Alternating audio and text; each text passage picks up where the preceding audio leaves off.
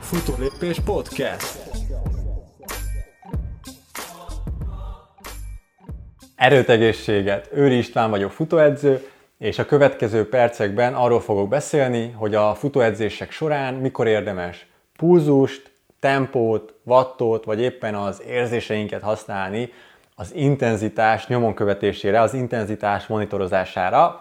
Ez egy picit megosztó téma, még szakemberek között is, viszont ebből adódóan érdekes is, úgyhogy mindenképp maradj a videó végéig. Én azt szoktam mondani, amikor felmerül ez az intenzitás monitorozása téma, hogy minél több adatunk van, annál jobb. Tehát ez nagyon egyszerű. Minél több adatunk van, annál jobb. Nyilván itt a futónak a korlátait érdemes figyelembe venni, hogy mit engedhet meg magának, milyen edzés eszközöket tud beszerezni, de alapvetően minél több adatunk van, annál előnyösebb ez számunkra. Nyilván önmagában a száraz adatok azok nem elegendőek, tehát ezeket az adatokat értelmezni kell, információvá kell szervezni, és ebből az információból lesz majd egy gyakorlati tudásunk, amit az edzések során tudunk alkalmazni. Tehát önmagában csak az adatok, az, az nem lenne elég.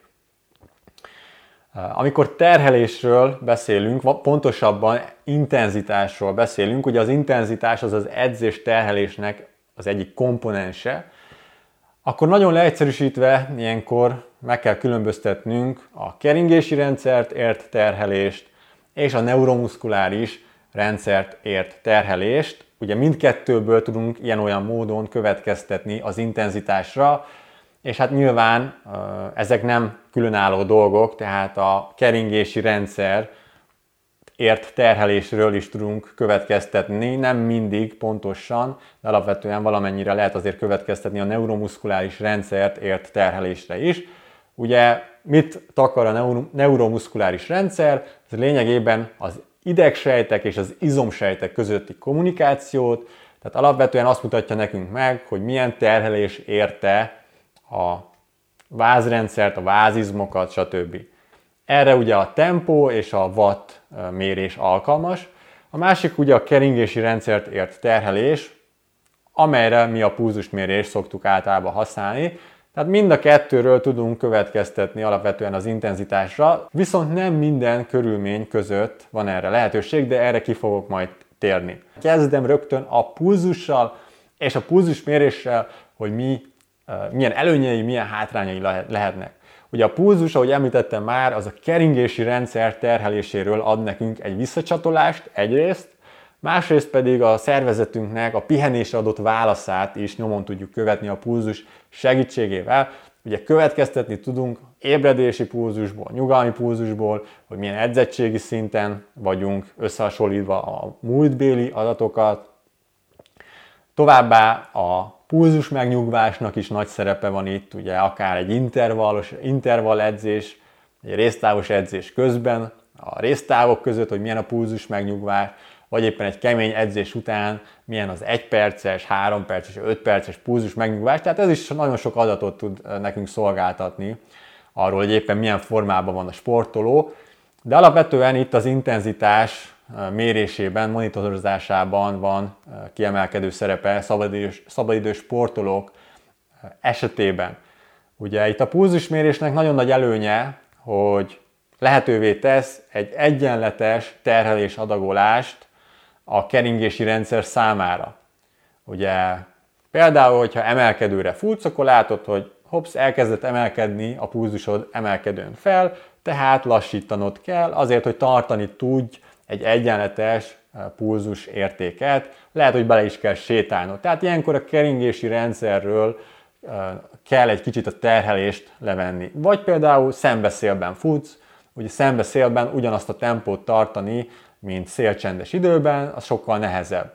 És ilyenkor is ránézel az órádra, hogy hopp, folyamatosan emelkedik a pulzus, mert én próbálom tartani ugyanazt a tempót szembeszélben is, tehát egy sokkal nagyobb erőfeszítést kell tennem, emiatt ugye emelkedni fog a pulzus, ilyenkor is visszaveszel az intenzitásból, és akkor lényegében akkor egy egyenletes terhelést tudsz adagolni a keringési rendszer számára. Tehát ez az előnye a pulzusmérésnek. Egyébként ezekről nagyon részletesen írtam a Legyél önmagad futóedzője című könyvemben, érdemes beszerezned, hogyha jobban szeretnél elmélyedni ebben a témában is. Nyilván sok-sok más futáshoz kapcsolódó területről is írtam.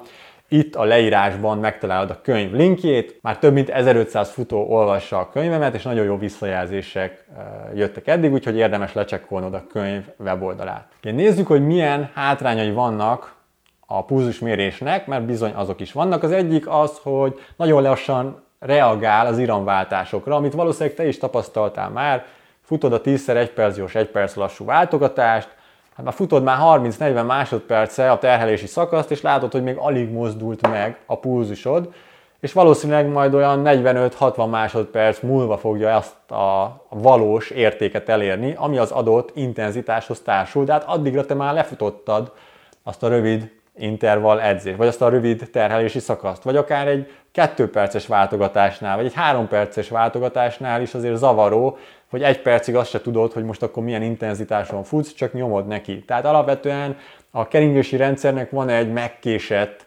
válasza itt az iramváltással kapcsolatban, ami nem az órának a hibája, vagy nem a pulzusmérő technológia hibája, hanem a az, ez egy szervezetnek egy sajátossága, a keringési rendszerünknek egy sajátossága. Tehát ez egy nagyon nagy hátránya, hogy ilyen rövidebb intervall edzéseknél, fartlek edzéseknél, stb. nem biztos, hogy, sőt, biztos, hogy nem lehet pontos értékek vagy pontos intenzitás meghatározására használni. Amikor én a futóim esetében alkalmazom a pulzus alapú intenzitás meghatározást, az elsősorban a regeneráló könnyű futások, fokozóra futásoknál, tehát nem összekeverendő a fokozófutásokkal, tehát fokozóra futásoknál és tempófutásoknál is szoktam alkalmazni egyébként.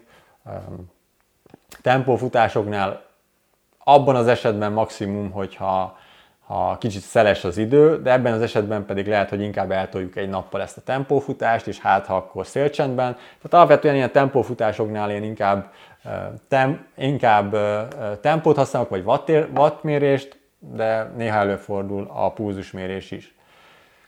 Átkanyarodva a tempó vagy iram alapú intenzitás meghatározásra, ugye ezt a GPS óránkkal szoktuk mi futók, vagy telefonnal, aki telefonnal fut, alkalmazni. Itt ezeket a, vagy ezt, a, ezt az edzéseszközt én kifejezetten intervall vagy résztávos edzéseknél alkalmazom. Tehát ott nekem az a lényeg, hogyha a sportoló versenyre készül, konkrét időeredmények a céljai, akkor a résztávos edzéseket én bizony tempóra vagy részidőkre fogom megadni. Ahogy ezt láthatod akármelyik atlétika, atlétikai egyesületnél, vagy a világsztároknál, ők nem azt fogják mondani, hogy fussál 2400 métert 163-as pulzuson, hanem azt fogják mondani, fussál 2400 méteres intervall edzést, mondjuk 68-as részidőkre például. Tehát alapvetően, hogyha ha résztávos edzés van, akkor bizony tempó alapján, iram alapján, vagy részidők alapján.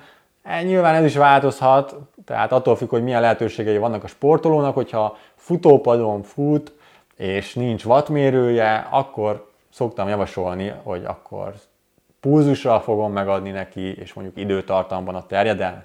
De hogy alapvetően a résztávos edzéseknél bizony, vagy tempófutásoknál ami nagyon teljesítmény alapú edzés, ami súlyponti edzés, ott tempóban fogom megadni az edzéseiket. Mi a hátránya a tempó alapú vagy iram alapú uh, intenzitás meghatározásának? Ugye az egyik, ami egyébként a pulzusmérésnek az előnye volt, az az, hogy a szélre és az emelkedőkre például a terepviszonyokra nem reagál. Te csak annyit fogsz látni, hogy szembe szélben folyamatosan csökken a tempód, és próbálnád fenntartani, ami nagyobb erőfeszítést fog a számodra kívánni, és sokkal megterhelőbb edzés lesz. Nagyon egyszerű példa, 10 kilométeres regeneráló futásod van, síkon, szélcsendben. 5 perces tempó társul ehhez, tehát 5 perces tempóban szépen kocogsz, és megvalósul az edzés célja, a regeneráló jellege. Viszont ha ugyanezt az edzést, ugye ezt a 10 kilométeres edzést szintén 5 perces iramban egy sok szinten rendelkező terepen kell megfutnod, akkor bizony nem, az, nem a regenerációt fogod érezni, a regenerálódást az edzés végén, hanem az, hogy, so, hogy sokkal jobban elfáradtál, mert ugyanazt az 5 perces tempót neked tartanod kellett 10%-os emelkedőkön is. Tehát alapvetően ugye ebben az esetben nem lesz meg a regeneráló jellege az edzésnek, ami a cél lett volna. És ebből adódóan sokkal keményebben futsz, mint ami szükséges lenne.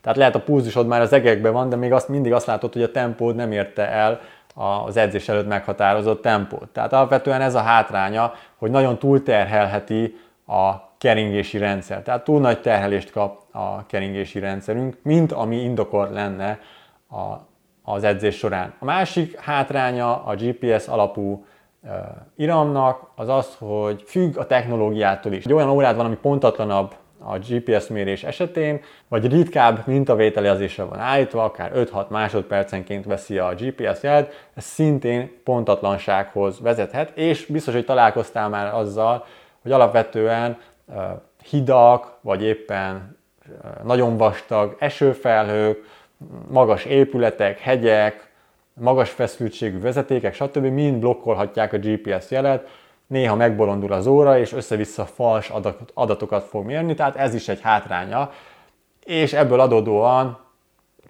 ugyan már picit gyorsabban reagál az iramváltásokra, mint, vagy hát sokkal gyorsabban reagál az iramváltásokra, mint a pulzus, Viszont még mindig nem beszélhetünk arról, hogy szinte azonnal reagál egy iramváltásra, az imént említett okokból kifolyólag, ugye a mintavételek között eltelt idő, és éppen a jel erősség, tehát a GPS-es jel erősség.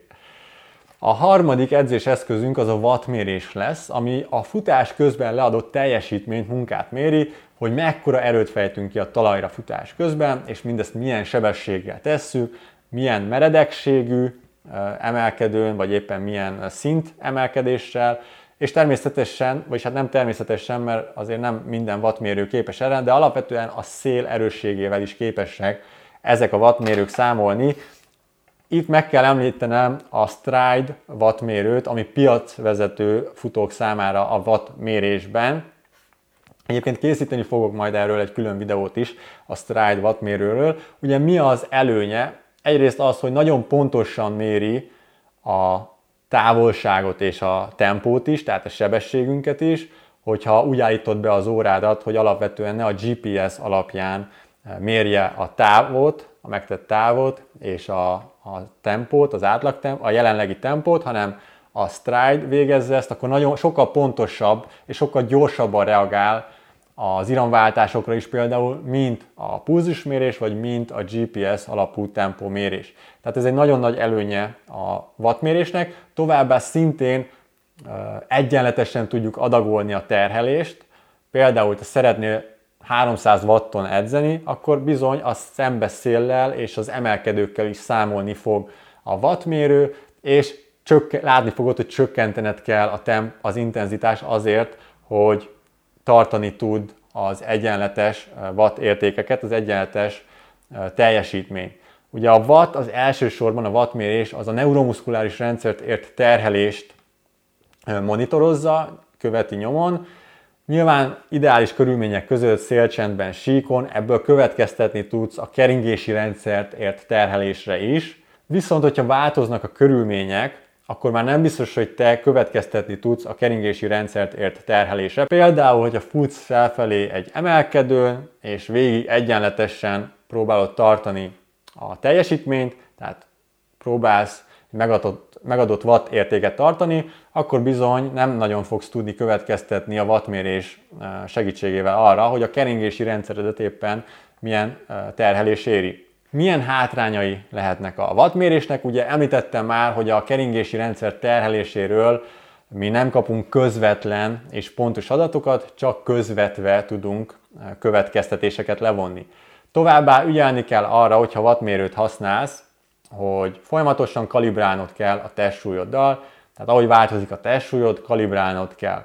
Továbbá bizonyos esetekben eh, nem mér pontosan a wattmérő sem, Például a mérési pontosságot befolyásolja a talaj egyenetlensége, például, hogyha hóban futsz, vagy csúszós talajon, esetleg olyan hegyősvényeken, amik ilyen nagyon sziklásak, vagy sárban futsz esetleg, tehát alapvetően csúszik a talaj, vagy éppen homokos talajon, lazább szerkezetű talajon, akkor bizony a wattmérésben is felléphetnek pontatlanságok, tehát erre mondtam én azt a videó elején, hogy itt nem vagy-vagy a kérdés, hogy vagy pulzus, vagy tempó, vagy pulzus, vagy watt, stb., hanem amire lehetőség van, amit megengedhet maga, magának a sportoló, használjunk minél több edzéseszközt, legyen minél több adatunk, és az edzőnek a dolga az, hogy az egyéni paraméterekre fogja szabni azt, hogy most éppen pulzusban adta meg, vagy tempóban, vagy wattértékekben adta meg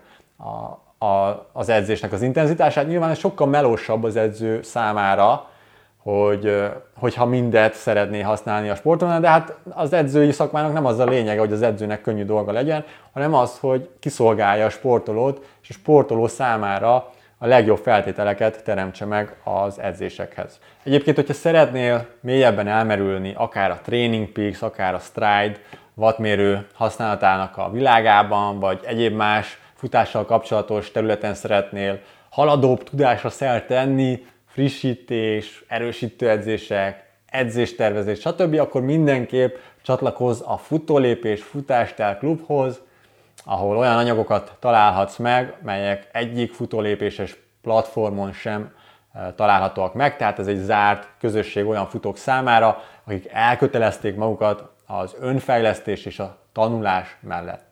Remélem, hogy hasznos volt számodra ez a podcast adás és tetszett. Amennyiben igen, légy nyomj egy lájkot erre az adásra, iratkozz fel a podcast csatornára, futólépés néven megtalálsz Instagramon, Facebookon és YouTube-on is, kövess ezeken a platformokon, ne feledd, legyél önmagad futóedzője, szerezd be a saját példányodat, itt a leírásban megtalálod a könyvem linkjét, további eredményes és sérülésmentes futóedzéseket kívánok neked, és tartsd a futólépést továbbra is! Futólépés Podcast. Tartsd a futólépést!